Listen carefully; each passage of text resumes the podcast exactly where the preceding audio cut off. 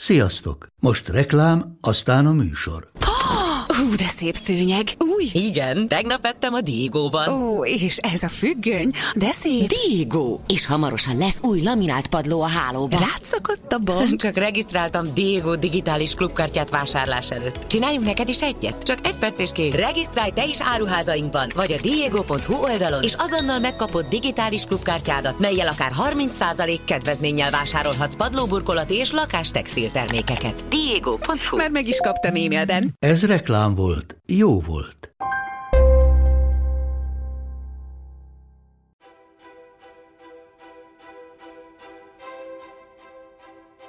A pápa látogatás minden ország életében fontos esemény, és nem csak vallási, de diplomáciai vonatkozásai is vannak. A pápai állam felbomlásától kezdve a 19. század végén és a 20. században az épp trónon ülő Szentatyának az utazás maradt ugyanis az egyik eszköze, hogy képviselje a katolikus egyházat.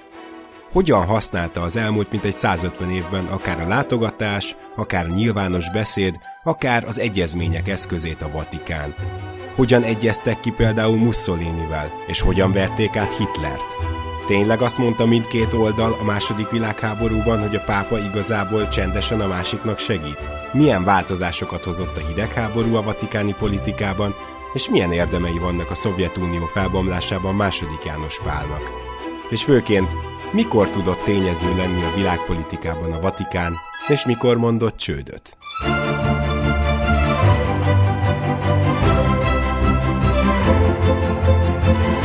Ez az Itt és Akkor podcast. Rédai Gáborral és az idők nagy kalandoraival. Amit mondunk, az történelem.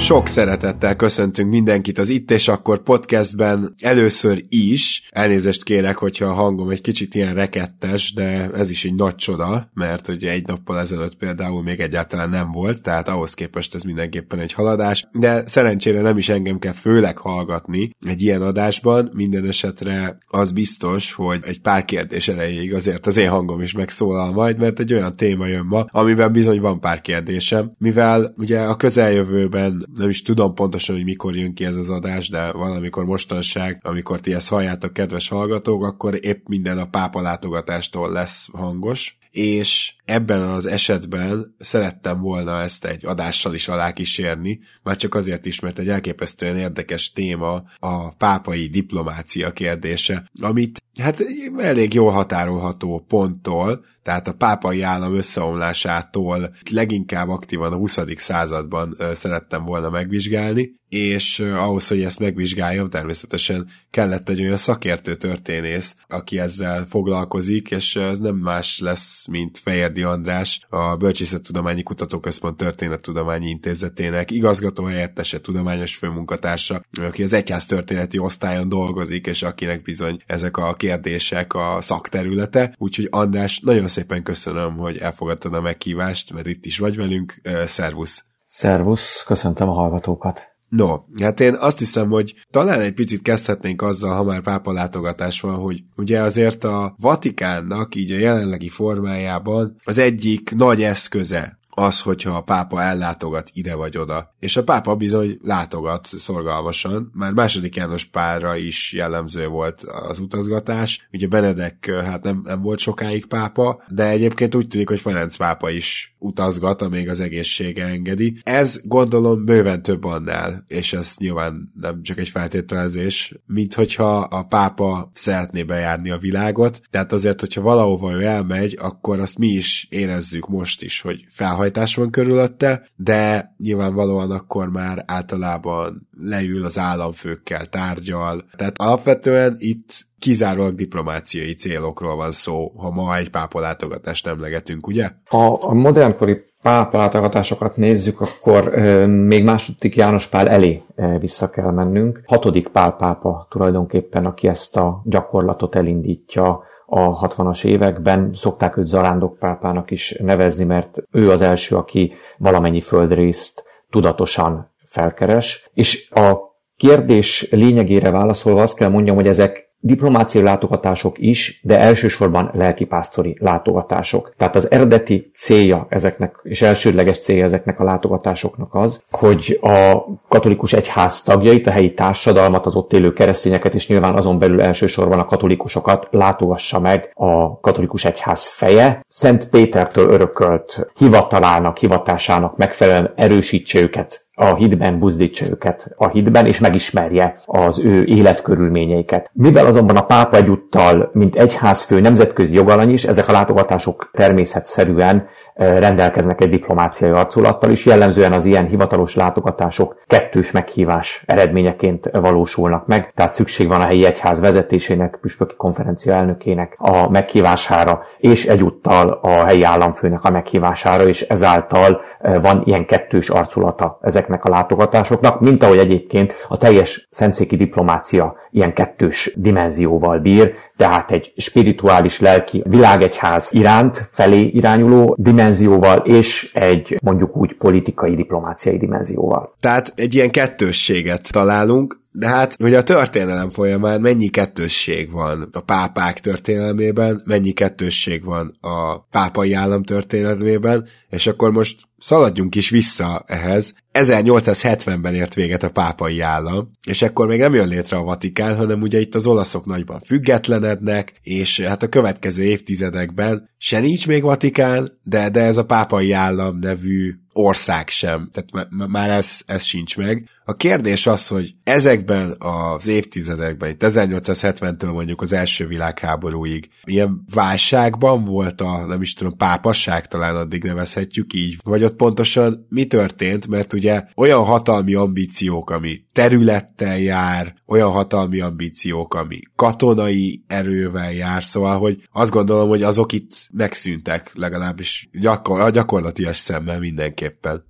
Igen, valóban a pápai állam megszűnése egy egészen új helyzetet hoz a pápa, a pápaság, a katolikus egyház vezetése számára. Maga a pápai állam a 8. század közepén azzal a célra jön létre, hogy a pápa elsősorban spirituális küldetésének a függetlenségét biztosítja. A európai történelemben, a világ történelemben egy szuverén, mástól független nemzetközi jogalany mozgásterét a saját területi állam léte biztosítja, és egészen a 20. század elejéig ez volt a felfogás, hogy a nemzetközi jognak, a nemzetközi kapcsolatoknak csak állami területtel rendelkező aktor lehet az alanya, és ezért volt szüksége tulajdonképpen a pápának is arra, hogy legyen állama. Hozzátehetjük, hogy a történelem folyamán ettől függetlenül voltak periódusok, amikor ez az államiság sokkal inkább pont a függőséget, a világi, katonai, politikai, diplomáciai harcokba való belefolyást eredményezte, de a pápai állam vége ilyen szempontból egy akkorra már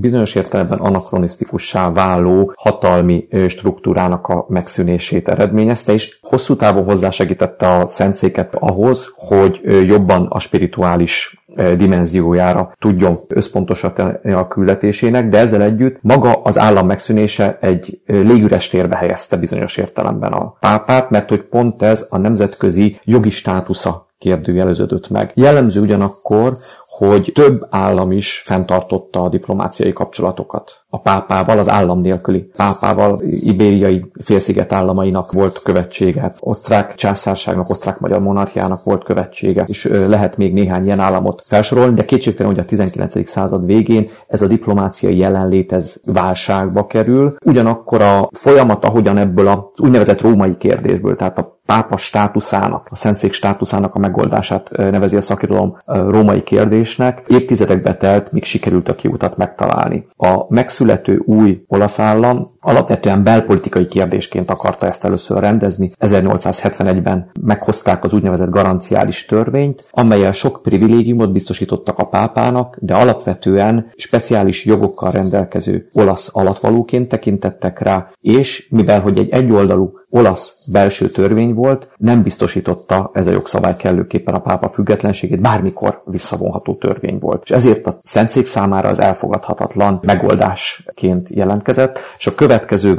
évtizedekben gyakorlatilag arról volt szó, hogy hogyan lehet a pápaságnak a státuszát rendezni.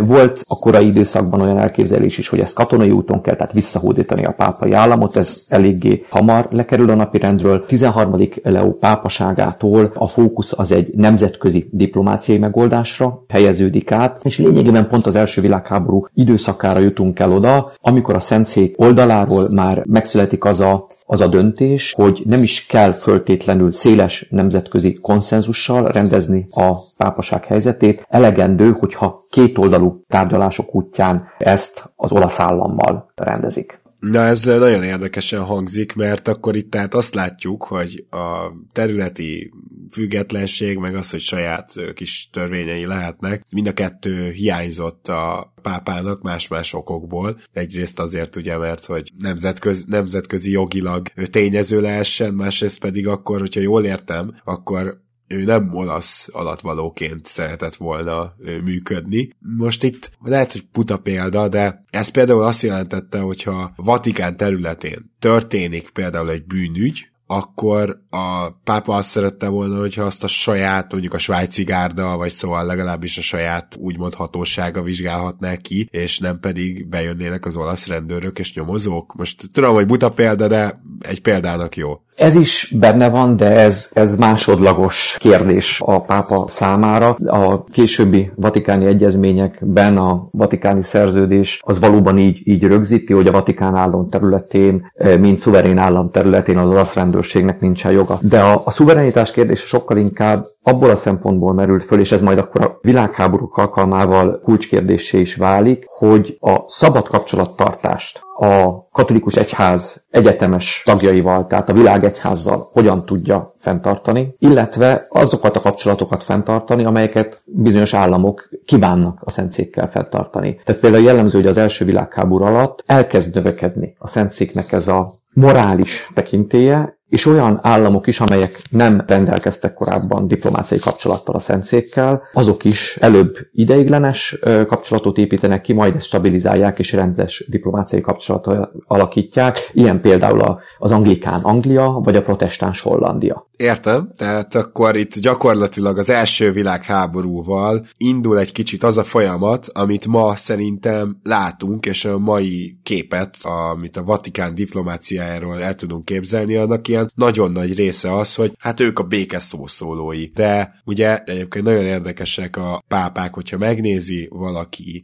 azt, hogy mikortól meddig uralkodtak, úgymond, vagy ültek Szentpéter trónján, akkor szinte, szinte ilyen háborús pápákról beszélhetünk, és 15. Benedekre is igaz ez, ő volt az első világháború pápája. Mikor kitört a világháború, akkor mennyire tudott ő bármilyen befolyást elérni, próbálkozott-e, jöttek-e a nyilatkozatok például arról, hogy abba kellene hagyni, vagy vállalta a pápaság úgymond békéltető szerepet, tehát hogy az első világháborúnál említetted, hogy megnőtt ez a szerep, miben nyilvánult meg? Ha lehet még egy gondolat erejéig a korábbi évtizedekre visszamegyek, hogy, hogy érzékeljük, hogy az első világháború valóban fontos előrelépés, de nem előzmények nélkül való. Két példa. A 19. század végén, tehát amikor nincsen pápai állam, de a pápának katolikus egyház fejeként ennek ellenére van egy morális tekintéje, akkor bizonyos államok közötti konfliktusokban békebíróként tud közvetíteni. Ilyen van például egy esetben Haiti és San Domingo között területi viták esetében is, ugyanis Spanyolország és Németország között a, a Karolin szigetek ügyében a gyarmatosítás késői hullámában konfliktus alakul ki, és egy békés megoldás ügyében tud közvetíteni a pápa. Tehát ez mutatja azt, hogy Állam nélkül is a nemzetközi tekintélye, morális tekintélye megvan, és egy másik példa, hogy ez mennyire jelen van, 1903-ban választják meg tizedik Piuszt pápának, és igazából a legesélyesebb jelölt nem ő volt, hanem egy Rampolla nevű eh, bíboros, aki 13. Leónak volt az államtitkára és diplomatája. Csak az osztrák császár Ferenc József túlzottan francia barátnak tekintette Rampollát, és élt a 17. századtól egy olyan hallgatólagos gyakorlat, hogy egy-egy katolikus állam, franciák, spanyolok, portugálok, a német-római birodalom, majd osztrák császárság egy bíboroson keresztül úgynevezett kvázi vétójót gyakorolhatott, hogy ki nem elfogadható számára. És a történelemben ez az utolsó eset, 1903, amikor a krakói bíboros érseken keresztül Ferenc József megakadályozza Rampolla megválasztását, és így kerül sor 10. Pius megválasztására, aki Giuseppe Sarti néven Veneto tartományban, még akkor osztrák felhatóság alatt álló Veneto tartományban született. Tehát ez mutatja, hogy a világi hatalmak számára is tényező, állam nélkül is katolikus egyház, és annak a feje a pápa. Mielőtt rátérünk a ténylegesen a kérdésre, csak meg akarom kérdezni, hát a tudsz róla, hogy elvileg ez a szabály még életben van? Tehát... Nem, tizedik Pius megválasztását követően egyik első döntése és rendelkezése az volt, hogy egyszer mindenkorra ezt beszüntetik tulajdonképpen. Értem. Na és akkor menjünk rá az első világháborúra. Gyakorlatilag az első világháború kitör, és jön 15. Benedek. Tehát, hogy... Igen, őt szokták is ezért az első világháború, vagy a, a béke pápájának nevezni. Igazából ami az ő pápaságának a fő témáit jelenti, az egyfelől valóban a béké érdekében való fellépés, ő az, aki ennek a békének a kritériumaként az igazságosságot nevezi meg. Ugye imperializmus korában vagyunk, amikor a nagyhatalmak erővel akarják a saját érdekeiket érvényesíteni, és itt az igazságos béke fogalma nagyon hangsúlyosan előkerül. A másik pedig, hogy a Szentszék és 15. Benedek magát a, a háborút nem a haza érdekei és a győzelem értékei felől vizsgálta elsődlegesen, hanem a háborúnak az önmagába vett értéktelenségére helyezte a hangsúlyt, haszontalan mészárlásként apostrofálta a háborút, rámutatott arra, hogy a háború nem alkalmas eszköz a nemzetközi konfliktusok kezelésére, megoldására, hanem tárgyalásos úton konszenzussal kell ezeket megoldani, és egy harmadik dimenziós, akkor utána még erre a béketörekvésre eh, visszatérek. Ebből következett, hogy a 15. Benedek az az első pápa, aki nagyon tudatosan a pártatlanságot, nem semlegességet, hanem pártatlanságot, tehát a felek fölötti helyzetét kívánja a Szentszéknek hangsúlyozni, hogy közvetítő tudjon lenni a harcoló felek között, és ehhez még egy elemet hozzá kell tenni, hogy ebből a, ebből a hozzáállásból fakad, hogy a Szentszék első világháború alatti tevékenysége nagyon jelentős vérzben humanitárius irányba mozdul el, hadifoglyok, sebesültek, hadifogoly cserék, a hadifogolytáborokban fennálló helyzetnek a, az emberséges volta,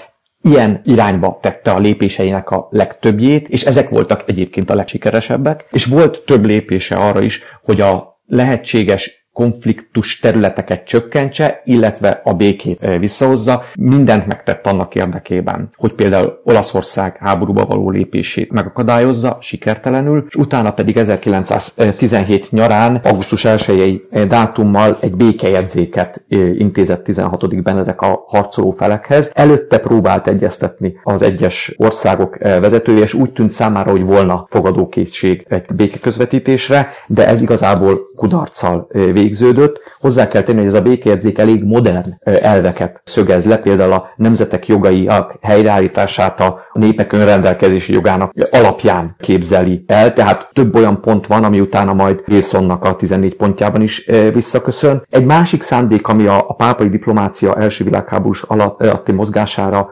jellemző, hogy ne legyen abszolút győztes. Különösen fontos a Szentszék számára Ausztria léte, mint utolsó katolikus nagyhatalom léte, hogy az, az ne verje szét, hanem valamilyen kompromisszumos béke szülessen legalább Olaszország és Ausztria között. De ahogy mondtam, sem a nagyhatalmak, de még a katolikusok sem jelentős része sem válaszolt pozitívan a pápának erre a a béke felhívására. Az állampolgárok többsége is úgy vélte, hogy előbbre való az ellenséges állam legyőzése, és ehhez még egyébként érveket is szolgáltattak, mondjuk úgy spirituális érveket, a németek azzal támasztották alá a német katolikusok a franciák elleni küzdelméket, hogy Franciaországban az első világháborút megelőzően antiklerikális rezsim működött, tehát hogy ezt kell megbüntetni, a franciák pedig Németországgal szemben azt a protestáns barbarizmust támadják, amivel ők mondjuk a németeket sztereotípiaként leírják, tehát ezek a dimenziók ott vannak a háttérben, és nagyon híres például egy epizód 1917 késő nyaráról, amikor az egyik legnagyobb francia szónok, egy domonkos szerzetes, egy bizonyos Sertiange Páter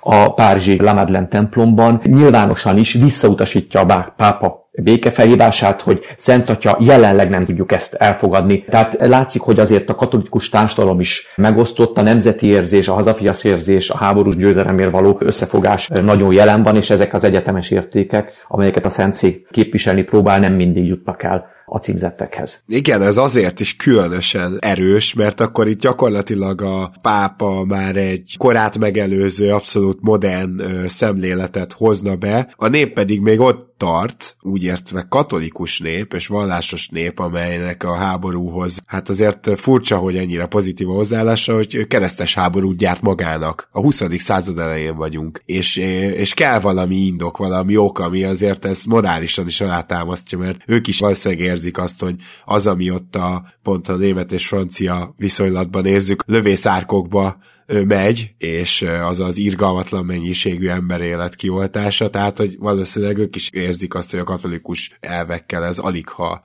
összeegyeztethető. Egy bizonyos pozitív hozadéka azonban ennek a hozzáállásnak volt. Azt látnunk kell, hogy a 19. század utolsó évtizedeiben, 20. század első évtizedében a létrejött modern nemzetállamokban, amelyek jellemzően államegyház szétválasztását nagyon sokszor antiklerikális politikát is jelentettek, a katolikusok akár Franciaországban, akár Olaszországban, de még Németországban is a kultúrharc eredményeképpen bizonyos értelemben másodrangú állampolgárként szerepeltek, és egy nagyon komoly társadalmi megosztottság volt ezen államokon belül a katolikus társadalom és a laikus vagy más felekezetű társadalom között. És igazából az első világháború az abból a szempontból hozott előrelépést az egyes országok szintjén, hogy ezek a törésvonalak, ezek az árkok betemetődtek, hiszen bajtásként egymás mellett harcoltak, és tanúságot tettek az addig gyanúval kezelt katolikusok is, hogy jó hazafiak. Tehát ennek egy ilyen dimenziója, és nyilván a katolikusok harcokban való részvételének van egy ilyen indítéka is, amit, amit látni kell megint egy olyan dolog, amit ma már nehezen tudunk elképzelni. De azért ezt tegyük hozzá, hogy nyilván az első világháború után egyáltalán nem olyan volt a rendezés, mint amilyet megálmodott 15. Benedek. Sőt, olyan volt a rendezés, ezzel ellentétes, a győztesek diktáltak mindent, és ezzel elő is készítették a második világháborút, ugye erről volt egy külön adásunk, hogy ez már, már megágyazott a második világháborúnak. Én nem tudom, hogy Benedek mennyire volt látnok ilyen szempontból, de az biztos, hogy ugye utólag igazolta az egyház béke hozzáállását, vagy béketeremtő módszereit utólag igazolta a történelem, és azt gondolom, hogy talán az első világháború után nem, de a második világháború után, majd eljutunk oda is, ezt be is láthatták talán sokan. Na de most maradjunk itt szűken a pápaságnál, mert a két világháború között hát nagyon érdekes dolgok történnek. Ugye egy Mussolini egy gyakorlatilag diktátor ként asszraválhatjuk már a legelejétől.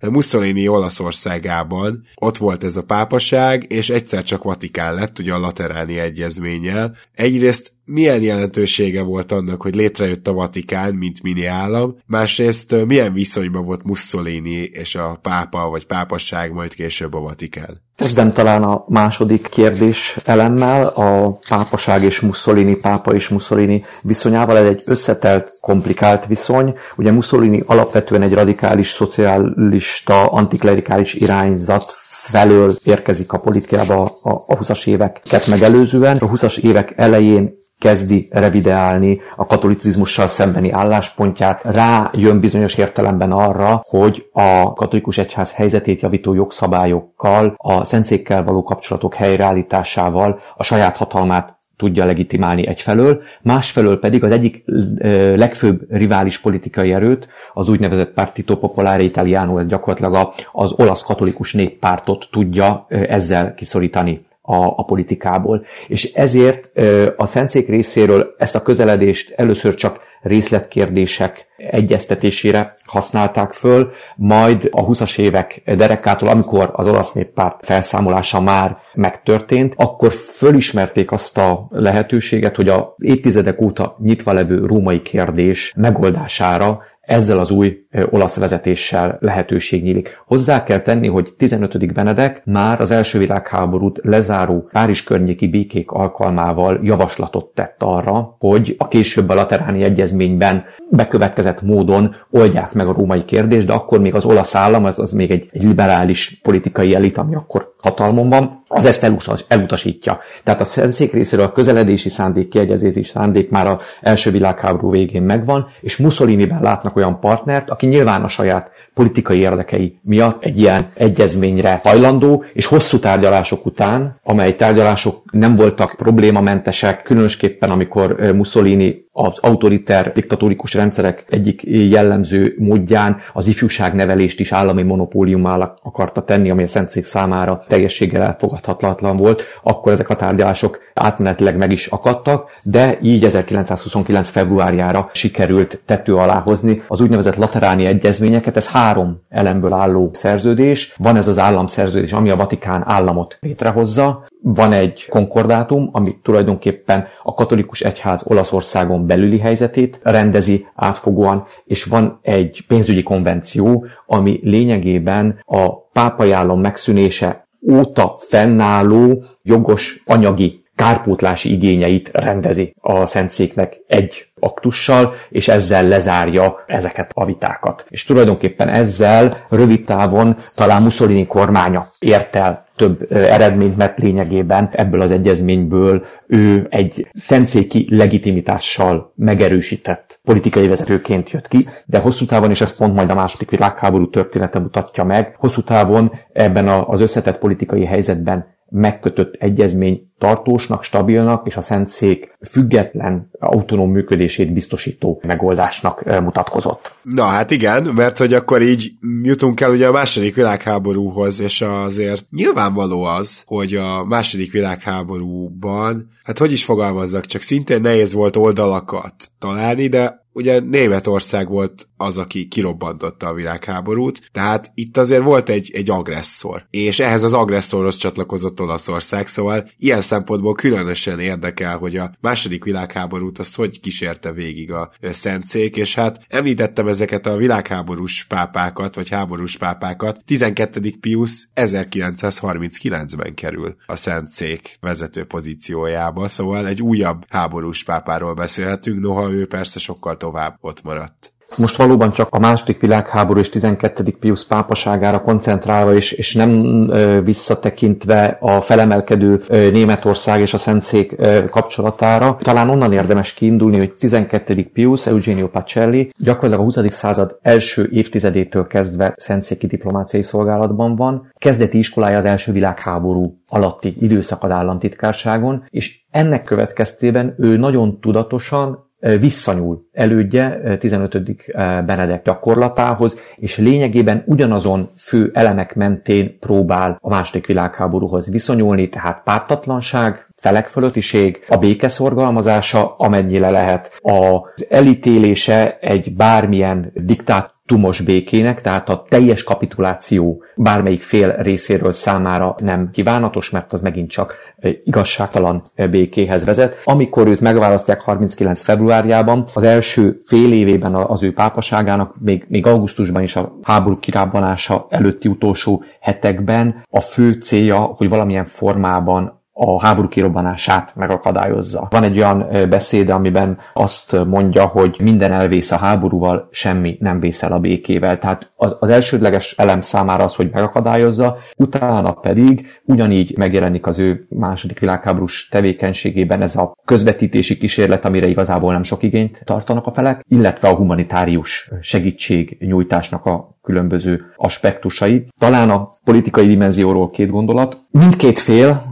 tehát mind a németek, mind a nyugati szövetségesek morális tényezőként igényt tartanának a pápa támogatására. Tehát akkor itt azért van egy ilyen reakció, hogy amit a pápa mond, azt ők talán inkább felhasználnák, tehát annak örülnének, hogyha maguk mögé tudnák állítani ezt a, ezt a morális igazolást, úgymond. Így van, Hitlerék a legnyíltabban próbálják azt elérni, amikor megtámadják 41-ben a Szovjetuniót, hogy a pápa adja áldását erre a tulajdonképpen antikommunista keresztes hadjáratként apostrofált, vagy aként tálalt agresszióra. Természetesen 12. Pius ettől elzárkódik. A másik oldalról viszont egy antifasiszta keresztes hadjáratnak a megáldójává is akarják tenni. Egyébként még Stalin maga is tesz egy ilyen jellegű ajánlatot 44-ben, amikor megkérdezik tőle, egy kalandos úton Moszkvába utazó lengyel származású amerikai pap 44 áprilisában kétszer találkozik Stalinnal, és a második találkozó alkalmával fölteszi neki a kérdést írásban, amire írásban válaszol Stalin, hogy a pápával való együttműködést elképzelhetőnek tartja, és akkor nagyon rafináltan Stalin és az adminisztráció úgy válaszol, hogy de lehet, hogy a náci Németország így nincs is eh, expresszív de a katolikus egyház üldözésével szembeni együttműködésre nyitott. Tehát tulajdonképpen a náci egyház üldözés ellen egy antifasiszta keresztés hadjáratban partnernek tekinti a szentszéket, de mondjuk valódi megállapodást, egyezkedést a szentszékkel azért nem kíván, és a katolicizmussal. Ez a politikai dimenzió, és ebből próbál úgy kimaradni 12. Pius, hogy a napi atrocitásokat igyekszik nem elítélni. Mert hogyha mondjuk elítél egy, egy náci, katonák által végrehajtott túlkapást, akkor ugyanúgy meg kéne ezt tennie, amikor ilyen hír jut hozzá, akár amerikai, angol száz vagy e, szovjet csapatok oldaláról, és ebben a helyzetben jobbnak látszik az ő számára az, hogyha ezen felül inkább elveket szögez le, és aztán 43-44-től a híres karácsonyi beszédeiben már a második világháború utáni kívánatos nemzetközi rend elvi alapjait próbálja vázolni. És a másik, itt is ez a humanitárius segélydimenzió nagyon jellemző, hogy két új hivatal is létrejön a Szentszéken, a római kúrián belül, az egyik az az Ufficio Informazioni, ez egy, egy, egy információs iroda, ami tulajdonképpen menekültek, hadifoglyok és, és más otthonuktól, családjuktól elszakadt emberek közötti kapcsolatok helyreállítását a Vöröskeresztel összefogva egy ilyen információs központként nunciatúrákon, tábori lelkészeken keresztül próbálja összekapcsolni a szétszakadt családokat, személyeket. Meg van egy ilyen dimenziója ennek az irodának. Áttételesen az üldözött zsidósággal mentésével kapcsolatos tevékenység is beletartozik, bár nem ez a fő profilja. És ugyanez igaz a másik hivatalra, az a Commissione Soccorsi, ez egy segélybizottság tulajdonképpen az államtitkárságon belül, ami elsőlegesen anyagi támogatást nyújt üldözötteknek, nehéz helyzetben levőknek, világnézetre, származásra való tekintet nélkül. Ezeknek a, a kutathatósága közelmúltban vált lehetővé, tehát még a teljes feldolgozottságuk nincsen meg, de az látszik, hogy például 43-44-ben itt eh, kérdezted a náci oldalon harcoló Olaszország és a Szentszék viszonyát. Ez különösen a Mussolini bukása és Olaszország német megszállása után válik véres valósággá, hogy német megszállás alatt van maga Róma is veszik körbe a Szentszéket, a mozgástér leszűkül, és az üldözés a Mussolini féle Olaszország vezetésén is erősebben megkezdődik mindenféle nácizmussal szemben álló személlyel szemben, beleértve zsidókat, beleértve kommunistákat, szocialistákat. És ezeknek a mentésében, anyagi támogatásában, aktív mentésében a Szentszék oroszlán részt vállal, Róma környéki, itáliai és egyébként más országokban található szerzetes rendek, nunciatúrák ebben a mentési munkálatban az államtitkárság irányítása mellett ö, aktívan részt vesznek. Viszont akkor itt már csak azért is, hogyha van egy ilyen mitosz, esetleg lehetőséget adnék rá, hogy megcáfolt, de akkor mennyire azonosították úgymond a Vatikánt Olaszországgal, és így a tengelyhatalmakkal? Mert szerintem ez a katolikus egyház és a náciknak a viszonya, vagyis mondjam csak a közbeszédben gyakran nincsen eléggé benne, hogy, hogy itt azért kiélesedő ellentétről beszélünk, annak ellenére, hogy persze a pápa igyekezett pártatlan maradni, és igazából a békeszó szólójának lenni, de akkor mondhatjuk, hogy közben meg a valóság az az, hogy amikor például az ő közvetlen környezetükbe is, ahogy te fogalmaztál, véres valóságá vált, például a zsidó üldözés, akkor ők jelentős erőfeszítést tettek arra, hogy a esetleg menekülő zsidó embereket, de például a zsidókat, de ugye nem csak őket üldözték, de akárkit is üldöztek, azt ők megvédjék, vagy akár elbújtassák. Tehát ezt kimondhatjuk, nem? Így van. Igazából azt kell látni, hogy 12. Pius magatartásával szemben a fő e, vád, vagy, vagy amit számon kér rajta az utókor, az az úgynevezett hallgatása. Hogy a nagy nyilvánosság előtt egészen egyértelmű, elítélő szót a holokausztal szemben állítólag, vagy a, a kritikusok szerint nem fogalmazott meg. Azt kell látnunk, hogy emögött egy nagyon tudatos döntés van 12. Pius eh, részéről. Nagyon sokat morfondírozott ő maga is, hogy mi a helyes. Egyébként 42-ben is, 43-ban is, 44-ben is voltak olyan beszédei, amikor akinek volt füle, hallhatta, hogy igazából a származásuk és vallásuk miatt üldözöttek mellett kiállva a zsidóság érdekében emelje fel a szavát, de az ő helyzetértékelése az volt, hogy a nyilvános elítélő szózatok nemhogy nem segítenek, adott esetben még ronthatnak is az üldözöttek helyzetén. Hozzáteszem zárójelben, hogy ugyanezt az értékelést nem csak a Szentszék részéről láthatjuk, hanem a Nemzetközi Vöröskeresztnek is a, bizottságai ezzel szembesültek, hogy az aktív mentő munkálatokat hátráltatja az, hogyha ők bármiféle elítélő nyilatkozatot az üldözésekkel szemben kiadnának. Tehát ez egy tudatos kompromisszum volt a pápa részéről, annak is a tudatában, hogy ezzel bizonyos értelemben a utókor előtt a saját presztízse csökkenhet, hogy, hogy miért nem emelte föl a morális tekintélyét, a szavát kellő súlyjal. Ő azt az opciót választotta inkább, hogy a gyakorlati embermentésre helyezi az egyház erőforrásainak a, a hangsúlyát. És még egy dolog, ami eszembe jutott itt a háborús politikájával kapcsolatban 12. Piusnak, említettem azt, hogy számára az egyoldalú kapituláció az egy negatív forgatókönyv lett volna, és meg volt arról győződve, hogy a, mivel a kompromisszumos béke lehet igazságos, azt kell elősegíteni, hogy Hitler megbukjon, és egy olyan német vezetés kerüljön hatalomba, akivel lehet kompromisszumos békét kötni. És ezért a háború első időszakában. Ja, várj, tehát akkor bocsánat, csak ő akkor felmérte azt, hogy Hitlerrel ilyen kompromisszumos békét képtelenség kötni, tehát ő azért erre hamar rájött, gondolom. Igen, ha gondolod egy, egy következő gondolatmenet erejéig visszatérhetünk a szentszék és a nácizmus kapcsolatára is. A háború alatt 39-40-ben brit diplomáciával, illetve a szentszéki diplomácia csatornáin keresztül aktívan támogatta a Hitler ellenes német ellenállást. Igazából akkor vált számára véglegesen egyértelművé, hogy ez a forgatókönyv, ami számára kívánatos volna, nem valósulhat meg, amikor 44. július 20-án az utolsó nagy sikertelen merényletre került sor Hitler ellen, és akkor ö, vált világossá, hogy egy kompromisszumos béke feltételeit nem fogja tudni megteremteni. Itt azért nem túlzás azt mondani, hogy bizonyos szempontból valakinek a pártjára állt akkor a Vatikán, mert igenis akkor a szövetségesek felé mozgott, de hát olyan szempontból értető, hogy a tengelyhatalmak robbantották ki, Németország robbantotta ki a háborút. Így van, ezt is szokták a történészek kritikaként felhozni, és joggal 12. Piusszal szemben, hogy míg ő elvi szinten ezt a pártatlanságot vallotta, a gyakorlatban kétségkívül bizonyos értelemben a, mondjuk az emberi méltóság, emberi jogok, egyetemes emberi értékek alapján is az agresszorral szemben, illetve a diktatúrákkal szemben a nyugati szövetségesek pártján állt bizonyos szempontból. A német társadalom azon elemeinek a pártján, akik ebből a diktatúrából nem kértek, és akik párbeszéd képes alternatívát jelenthettek volna Hitler diktatúrájával szemben. Na, akkor itt egy picit visszacsatlakozhatunk most a 30-as évekre, tehát amikor már kezdett látszani az, hogy Hitler diktatúrája nem csak és csupán egy új kialakuló, ez a nemzetszocializmus, ugye nem volt erre még igazán példa, ha bár pont Mussolini valami picit hasonlót valósított meg a pápaság és a Vatikán közvetlen közelében, szóval talán mégsem igaz az, hogy nem lehet mivel összehasonlítani, de szóval amikor látszott az, hogy itt ez üldözések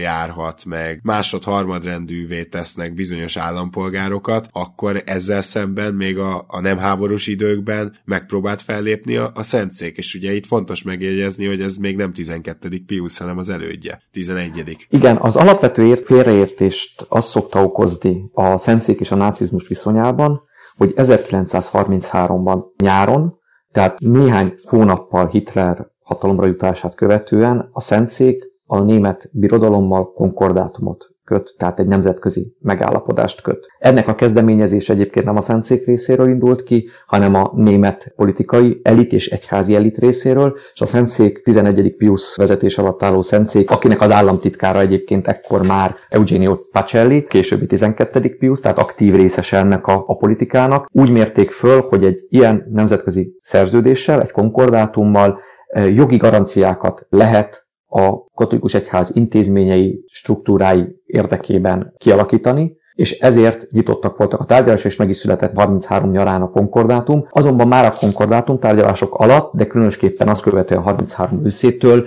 lényegében a egyház ellenes politikája egyre nyilvánvalóbbá vált a Nemzeti Szocialista Németországnak, ami elvezetett ahhoz, hogy 1937-ben, tehát három és fél négy évvel a konkordátum megkötését követően kiadott 11. Pius egy, egy enciklikát, amiben a nemzeti szocialista rendszert és ideológiát ítéli el. Ez a Mit Brennender Sorge kezdetű enciklika, aminek az a sajátossága, hogy a pápai enciklikák mind a mai napig jellemzően latin nyelven készülnek, és a címük az első két latin szóból áll. Rendkívüli helyzetben kerül arra sor, hogy amikor a címzettek nyelvén fogalmazza meg eredetileg is a pápa az enciklikát, és ez az enciklika ilyen volt, amit Brennan de Zorge égető aggodalommal így lehetne talán magyarra fordítani, lényegében a fai alapú megkülönböztetést ítéli el ez az enciklika, amit a német püspökökkel együttműködve teljes titokban dolgozott ki a Szentszék, csempészetbe Németországba, és olvasták föl egyszerre az összes német katolikus templomban körlevélként a vasárnapi bics után, úgy, hogy kiátszották a gestapónak az éberségét, tehát Hitler teljesen ki volt akadva, hogy hogy tudták ezt megcsinálni, hogy tulajdonképpen őt és az ő rendszerét elítélő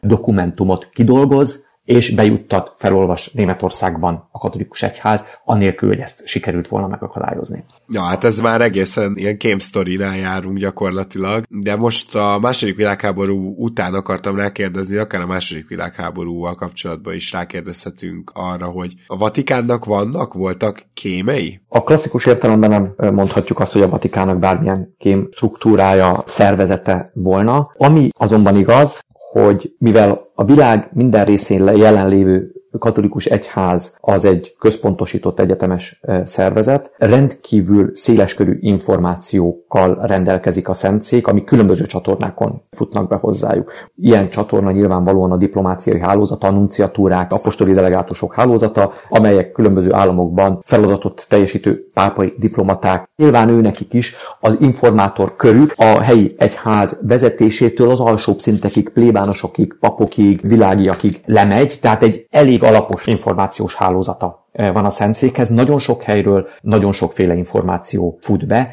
Azt mondanám, hogy egy klasszikus kém hálózattól annyiban térez el, hogy egy hírszerzés, elhárítás az jellemzően meghatározott információk iránt érdeklődik.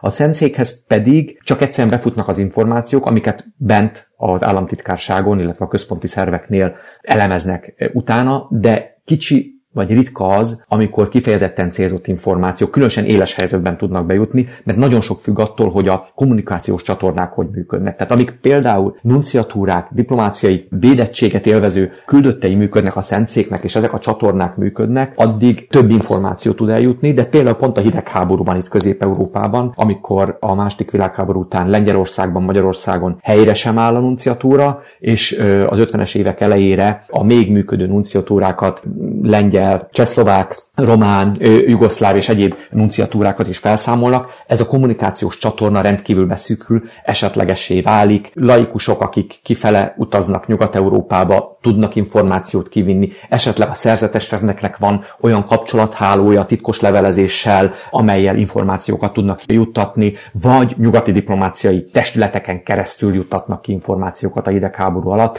de ez, ez sokkal esetlegesebb, mint mondjuk amit egy szabályos kémhálózattól gondolnánk. Tehát igazából az informátor hálózata a szentszéknek abból adódik, hogy a katolikus egyház különböző szervezetei tagjai természetes egységet fenn akarják tartani a szentszékkel, és a saját helyzetükről rendszeresen beszámolnak. De akkor beszéljünk egy picit a hidegháborúról is, mert egyrészt ezt kétfele lehet osztani, a, talán első János Pál haláláig van egy időszak, és utána azért második János Pállal nyilvánvalóan egy új időszak jön, de ez alatt a hidegháború alatt ugye a második vatikáni zsinat hatásai is megérkeznek az egyházba, és ezt már minden hívő érzi, de a második vatikáni zsinat következménye volt-e bármi olyasmi, ami mondjuk a Vatikán diplomáciai kifelé vetített működését befolyásolta. Tehát magyarán a második vatikáni zsinat után máshogy álltak el a dolgokhoz a pápák, egyrészt a politikailag, másrészt pedig, amikor megkezdődött ez a hidegháborús időszak, akkor ott milyen tevékenységet tudtak folytatni. Ugye itt már beleérünk például a vietnámi háborúba is, tehát itt komoly konfliktusok robbantak ki. A hidegháború kirobbanásával kapcsolatban azt kell látni, hogy a, a Szentszék változatlanul a, a konfliktusok elkerülésében,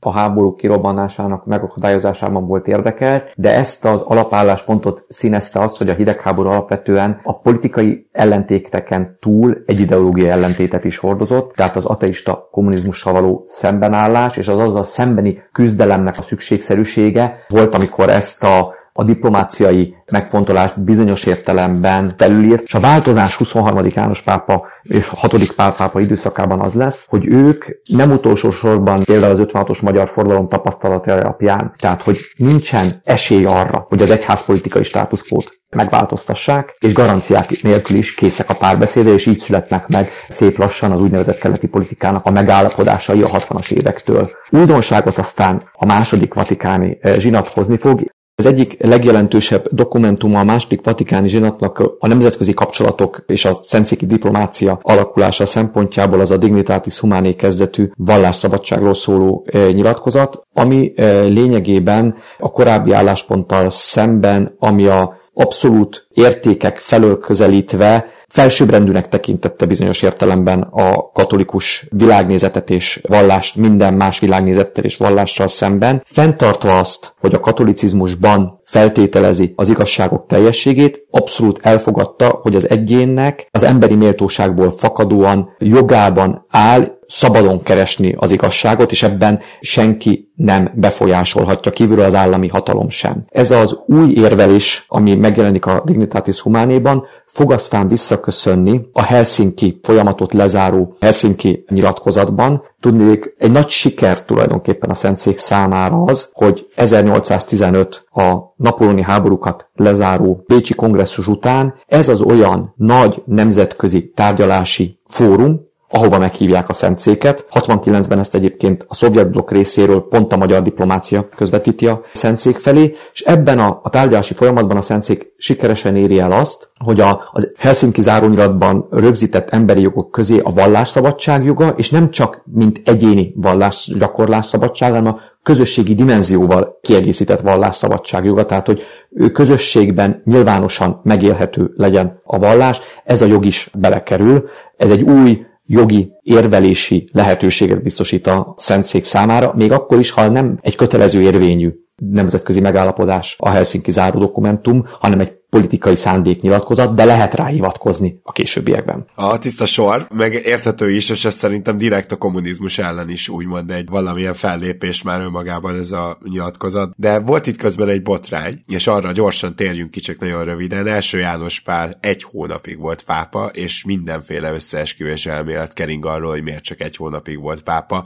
Ez emögött mi van egyrészt, mi az, amit most tudunk így történési szemmel, másrészt pedig ez mennyire ingatta meg a Vatikánnak a státuszát. Az összeesküvés elméleteket én is ismerem, valóban 33 napig ült a pápai trónon. Luciano Bíborosból lett első János Pál pápa. Én olyan hiteles forrással nem találkoztam, ami külső beavatkozást támasztana alá a pápa korai halálát illetően valamilyen egészségügyi probléma állhatott a háttérben, és ez vezetett ez a hirtelen nem várt halálhoz. De kétségtelenül 33 nap elteltével új konklávét kellett összehívni, és ez egy új nyitást, új helyzetet fog eredményezni, hiszen hosszú évszázadok után az első nem itáliai pápa megválasztására kerül sor Karol Wojtyla személyében, ami egy új dimenziót hoz a szentszék keleti politikájában.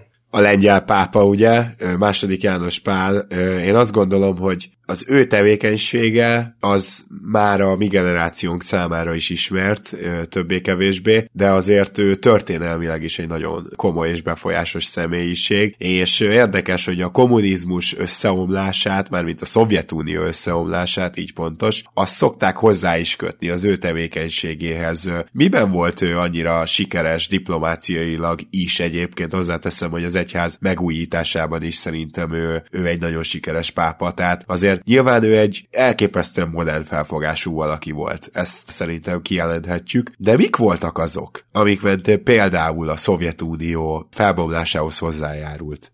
Az kétségtelenül igaz, hogy fontos szerepe van a Szovjetunió felbomlásának a, az elérésében. Az egy kicsit túlzás, hogyha szinte kizárólag az ő tevékenységének akarjuk ezt tulajdonítani. Nyilván a Szovjetunió belüli, a szovjet blokkon belüli társadalmi folyamatok, nemzetközi hatalmi, katonai, diplomáciai erőviszonyok alakulása is hozzájárult, de Másik János páp pápának ebben a folyamatban én abban látom az egyik legfontosabb hozzáadott értékét, hogy épp éppen a vallásszabadság elvére alapozva, valamint a saját szovjet típusú diktatúrában szerzett tapasztalataira alapozva az egyház keleti politikájának a prioritásává nem az egyházi, nem kizárólag az egyházi intézményi rendszer struktúra fenntartását, hanem a vallás szabadság, a hit szabad gyakorlásának a szorgalmazását és megvédését állította, tehát megőrizte azt a szálat is, amit megörökölt elődeitől. Nem véletlen, hogy ő is a János Pál, tehát 23. János 6. Pál kontinuitását hirdető nevet veszi föl, de fokozottan igyekezett az egyház mozgásterét kisközösségekben, hitoktatásban, nevelési területen tágítani. És ezáltal, és bátorítani a, a társadalmat arra, hogy ne féljen, ugye az egyik első mondata is, amikor Lengyelországba 79-ben vissza tér ez a, ez a ne féljetek. A szabadság kisköreit hozta létre már saját maga körül papként, püspökként, érsekként is, és ezt a, a szabadság vágy és ennek az elérhetőségének a lehetőségét erősítette meg Lézben a lengyel, aztán tágabb katolikus társadalomban is mindenhol, és szerintem ezzel a hozzáállással, hogy, hogy olyan erőket szabadított fel a társadalomban, amelyek addig le voltak folytva, eh, járult nagy mértékben hozzá, és az nyilván hozzájön még az ő diplomáciai eh, mozgása is, ugye találkozó Régennel, Gorbacsovval, nyilván eh, ezek a szálak is fontosak, de én ezt a, ha tetszik, spirituális dimenziót érzem elsődlegesnek. Aha, tehát itt azért az volt a lényeg, hogy egyszerűen az emberekben a katolikus egyházon keresztül, de nyilván akkor annak egyébként nagyobb hatása is van, mert a katolikusnak is van nem katolikus ismerős, stb. stb. A szabadság vágyat megerősítette, annak az elérhetőségét újra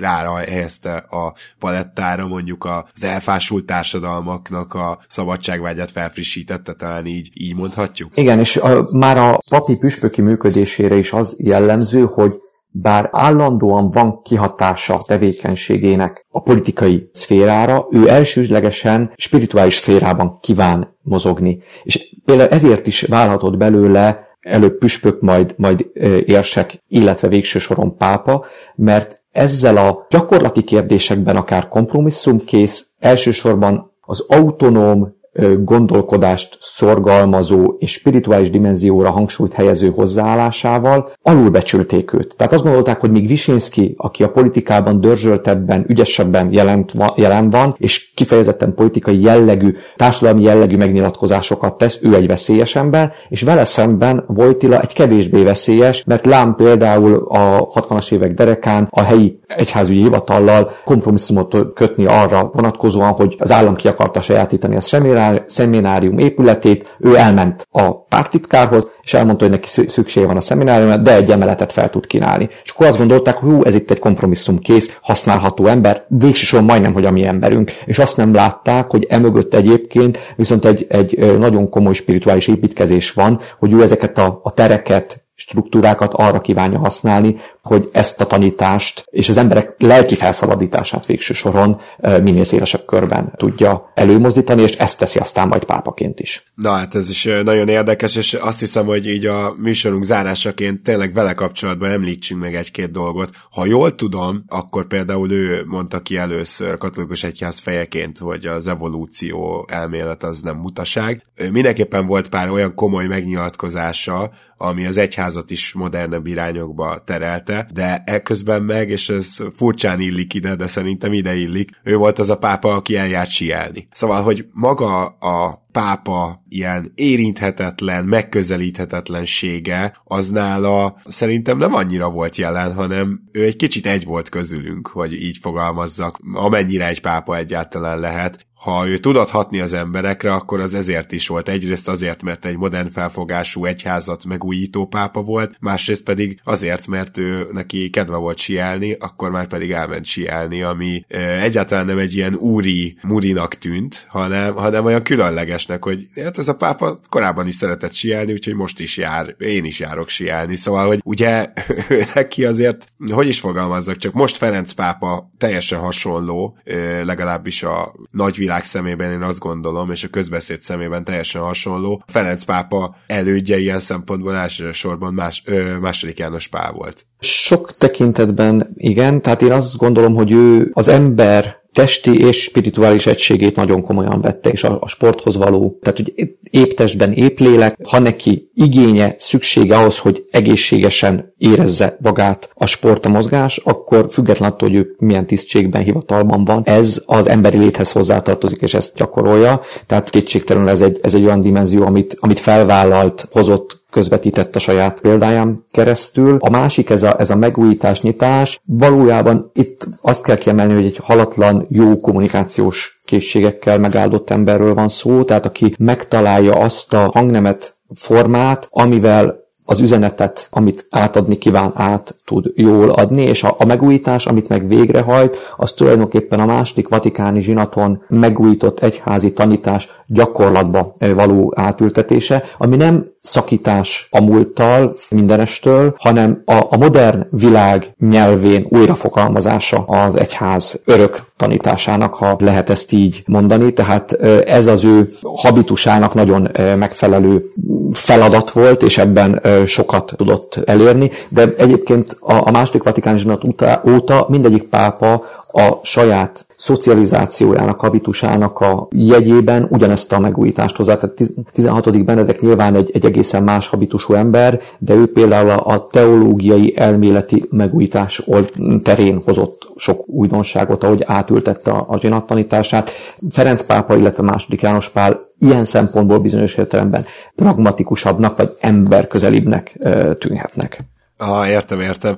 Nem tudom, hogy akarsz-e itt a pápai diplomáciával, illetve a Vatikán elmúlt 150 évével kapcsolatban esetleg bármilyen tévhitet eloszlatni, vagy olyan dolgot, ami a közbeszédben úgy érzed, hogy jelen van, miközben történelmileg nem igaz. Hát most ilyen, ilyen nagyon kiemelkedő, nem jut eszembe, én fölírtam magamnak egy-két dolgot, amit itt-ott el lehetett volna mondani, de, de így is jó hosszúra nyúlt, azt hiszem, úgyhogy aránylag kerek egész ez. Jó, jó, szuper. Jó. Akkor ebben az esetben én azt mondanám, hogy a végére értünk a mai adásunknak. Hát Fejerdi András, nagyon szépen köszönöm, hogy elfogadtad a meghívást, és köszönöm szépen azt is, hogy ilyen betekintést engedtél nekünk a pápai diplomáciába, úgyhogy a pápa látogatást is talán most majd egy nagyon picit más szemmel nézhet megtehetjük. Köszönöm szépen, viszontlátásra! És kedves hallgatók, mi pedig akkor most búcsúzunk. Egyrészt ugye Rédai Gábor búcsúzik, de ugyanígy a segédszerkesztő Katona Csaba is, és a producer párosunk Hampuk Rihárd és Román Balázs a következő hetekben is érkezünk, és nem egyszer előfordul majd, hogyha van valamilyen aktualitás, akkor ahhoz igazítjuk a témát, úgyhogy ez nem egy egyedi eset. Addig is a legjobbakat kívánom nektek, kedves hallgatók, és sose felejtsétek el, hogy amit ma mondtunk, az már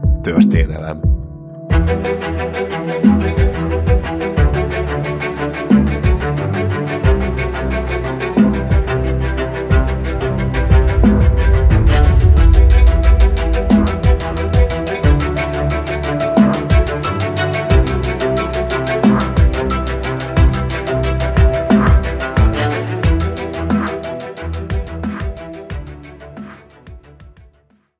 Ha más podcastekre is kíváncsi vagy, hallgassd meg a Béton műsor ajánlóját. El tudod képzelni, hogy a podcastet, amit éppen most hallgattál, fél év múlva már a mesterséges intelligencia generálja? Mi sem. De ha érdekel, eljötte már a gépek lázadása. Hallgass bele az Embertelen podcastbe. Orsós Lajos vagyok, a műsor házigazdája. Egyelőre még élőben. Egyelőre. Fedezzük fel együtt, hogyan ismerkedik, randizik, mesél és vitatkozik Betty és Péter, két teljesen mesterséges intelligencia. Lajos, a podcast címét mond még egyszer, Léci. Oké. Okay. Embertelen podcast. Ez egy Béton podcast.